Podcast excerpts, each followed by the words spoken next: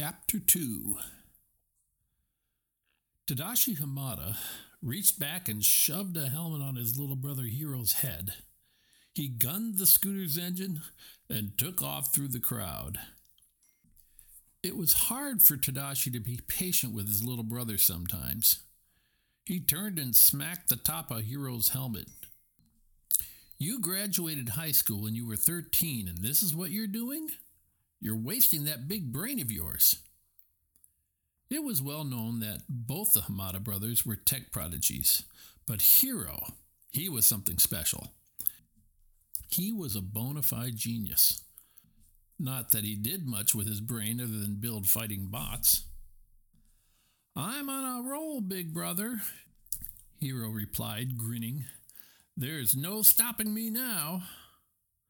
Just then, a police car with its red lights flashing pulled up and blocked the end of the alley. Oh no. Tadashi groaned, realizing they'd been caught up in a gambling raid. It wasn't long before he and Hiro were headed to jail, along with Yama and everyone else the cops were able to catch. Short time later, Tadashi sat in his cell, staring across the hall at Hiro. Because of Hiro's age, he was given his own cell while Tadashi was locked up with Yama and his goons. Hiro could see that Tadashi was furious. Finally, a police officer yelled, Tadashi and Hiro Hamada. The boys stepped out of their cells and glanced sheepishly at their Aunt Cass. She'd come to pick them up, and she looked worried. Uh, hi, Aunt Cass, Tadashi said. She rushed to embrace them both. Are you guys okay? Tell me you're okay. We're okay, Hiro said, ducking his head. She twisted both their ears. Then what were you two knuckleheads thinking? It was a long ride home. Aunt Cass started in on them as soon as she got behind the wheel. For ten years, I've done the best I could to raise you. Have I been perfect? No. Hiro and Tadashi nodded. They had expected her to lecture them, and they knew they deserved it. They hated making her upset. Is it like the blind raising the blind? Yes, she continued as she parked her pickup in front of the cafe she owned, the Lucky Cat. It was on the first floor of an old Victorian, and they all lived together in the apartment upstairs. We're sorry, Tadashi said as they got out of the truck. Hiro knew he had to say something too. We love you, Aunt Cass, Hiro and Tadashi cringed at the closed sign hanging in the window. They knew she had to close up to get them out of jail. Well, I love you too, she grumbled as they entered the cafe. She grabbed a giant pastry from the counter and took a bite. Stress eating, because of you, she mumbled with her mouth full.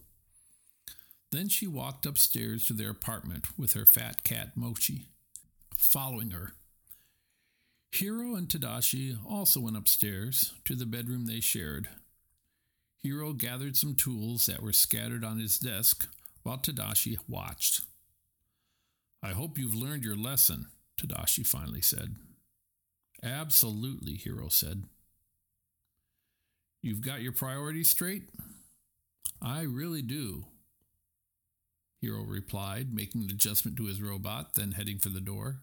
Wait, where are you going? Tadashi asked. Hiro smiled.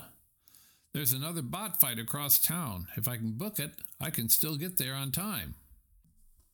Tadashi threw up his hands in frustration.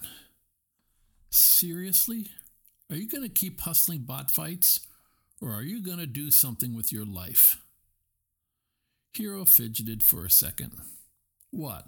Like go to college like you so people can tell me stuff I already know? Tadashi shook his head. Unbelievable. What would mom and dad say? Hiro shrugged. They wouldn't say anything. They're gone. The answer hurt. But it made Tadashi realize he was the only person who could steer Hiro in the right direction. Fine, he said, I'll take you. Really? Hiro said, surprised. I can't stop you from going, but I'm not going to let you go on your own. Tadashi rode off with his brother on the back of his scooter. But suddenly, he made a turn.